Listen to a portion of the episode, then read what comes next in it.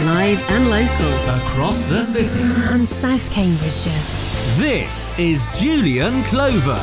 Cambridge 105 Radio. Cambridge, I guess, over the past few years has seen a number of new communities emerge, uh, amongst them uh, the area around CB1. And we're going to talk a little bit about that now and some events which are coming up in that area. Uh, on the line, we've got David Stoughton. Now, David is the Community Engagement and Project Coordinator at uh, CB1. Uh, morning to you, David morning. Long title. it is, uh, but I, I, I, do quite like it. So, so basically, what does what does the role involve for you? Uh, mostly putting on events for both the residents and the businesses around the around CB1, which is the station. Sorry, Cambridge Central Station area. Yeah, and is it difficult to try and sort of get a community up and running? For example, I know that there's like Apple are around there and Amazon are around there, but you look up and you try and think, which one are they in? Well, yes. I mean, it, and with the businesses, we very specifically have events inside the various businesses. Mm. Um, for, the, for the broader resident community, we do stuff in the parks around and there is remarkably, there is, the, I guess, the, the planners at CB1, when they put it all together, there is remarkably, you know, some open space which is around that area. There's a teeny tiny bit of uh, greenery, for example, which presumably uh, is the kind of place where you can hold something. Yes, yes, there's enough space for us to be able to hold reasonably substantial events. Um, it's hidden though.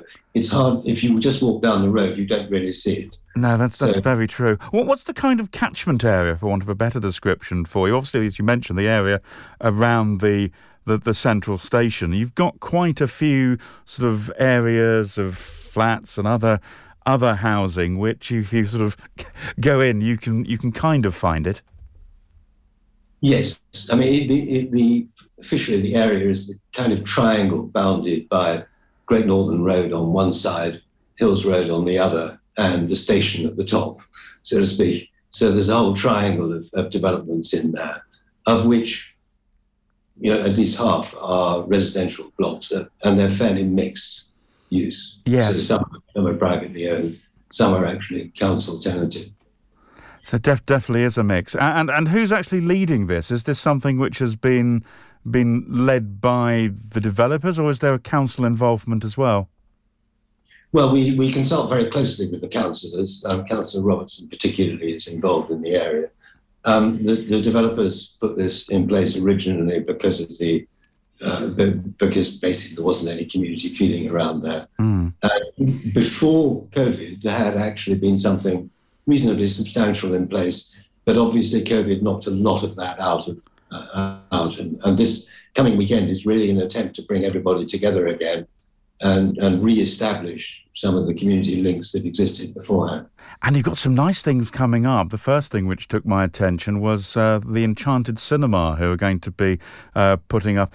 I, I, want to describe it as a portable cinema. That's a bit unfair on them, really, because it, uh, I've, I've, seen some of their events in the past, and it's uh, it's pretty large. But they, are going to be showing um, the Baz Luhrmann Elvis movie. That's right. Yes, that'll be on on, on Friday evening um, from about 7.15. The you know, tickets are on sale there. And also we've got uh, drinks and food beforehand. That's behind the, well, it's in the lawn behind the uh, Clayton Hotel. I think I know where you mean. I, that, is that the same place where I've, I think, for example, during Wimbledon fortnight, they've they've shown some of the matches there in the past?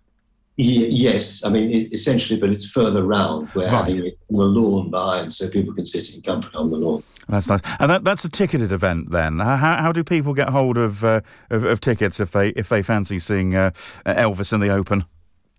Easily found on Cambridge Live tickets. Okay, that's good. Now, and that, as we say, that's kicking off the weekend. What what's going to be following it? On Sunday, we have a full day of well-being events. When I say a full day, it starts at around 12.30. Uh, for Sunday, um, that's a full day. It's fine. so for yes, I don't expect people to manage to, to, to finish their brunch before then. Um, so we, we have three areas we're using. We're using that, that space behind uh, the Clayton Hotel again, and two spaces down on the, on the other side, which is called Mill Park, and that's behind 5060 Station Road. Um, and we've got everything from yoga and meditation and quieter occupations, if you like, to um, hip hop dance training and, music behind the Clayton Hotel. And stuff for kids, of course. We've got uh, face painting and storytelling and art for, for, um, for the children. So there's quite a lot going on and a lot happening simultaneously. But I hope people will get to sample things they might want to do to keep them fit and engaged over winter, uh, and also you know working with uh, with fellows in, in the estate. No, absolutely. I, I notice you've got um, something called "Singing with the Tuneless Choir," which uh, almost sounds like an oxymoron at uh, at first glance. But I, I, think this is a, a choir who've kind of come together from uh, um, various groups, just based on people who enjoy a good good sing. Yes, I mean it, it, it doesn't require you to have a superb voice or even to, to know you can sing in order to be able to join in. Tuneless choirs are for everybody. Yeah. And um, it's great to have them come. I've had some requests around the estate for uh, singing, and this obviously gives the broadest possible opportunity to join in singing. I, I can imagine sort of people opening their, their, their windows from some of the balconies and just uh, popping their heads out to see what's going on and, and joining in I, I do hope so. That's... No, it, it, sounds pretty good. I noticed you. What else you've got? You've got um, Schrodinger's strings. They're they're pretty good and quite uh, quite different. I think on. Uh, uh, on, on Sunday, it's, I guess late afternoon, early evening, and uh, Tom Colborne, he's, he's pretty good as well. Yeah, yeah. I mean, it's nice to have some music to to leaven the mix. I don't want people just to feel that it's all about exercise and focused. No, particularly not on Sunday as well. Um, and, and, I noticed the way you are doing this is sort of having sort of like a number of different different sites. You know, the Clayton Hotel comes in again, and then there's the community room. Now, Will, whereabouts is that? How, where, how do how do people find? It? I guess if you're in that area, you'll know, but there again, you might not. So, how how do people find it? If you enter from um, Station Road behind uh, behind 50, 60 Station Road, so you walk walk round. It's at the, in the block of the brick block at the far end, closest to Hills Road.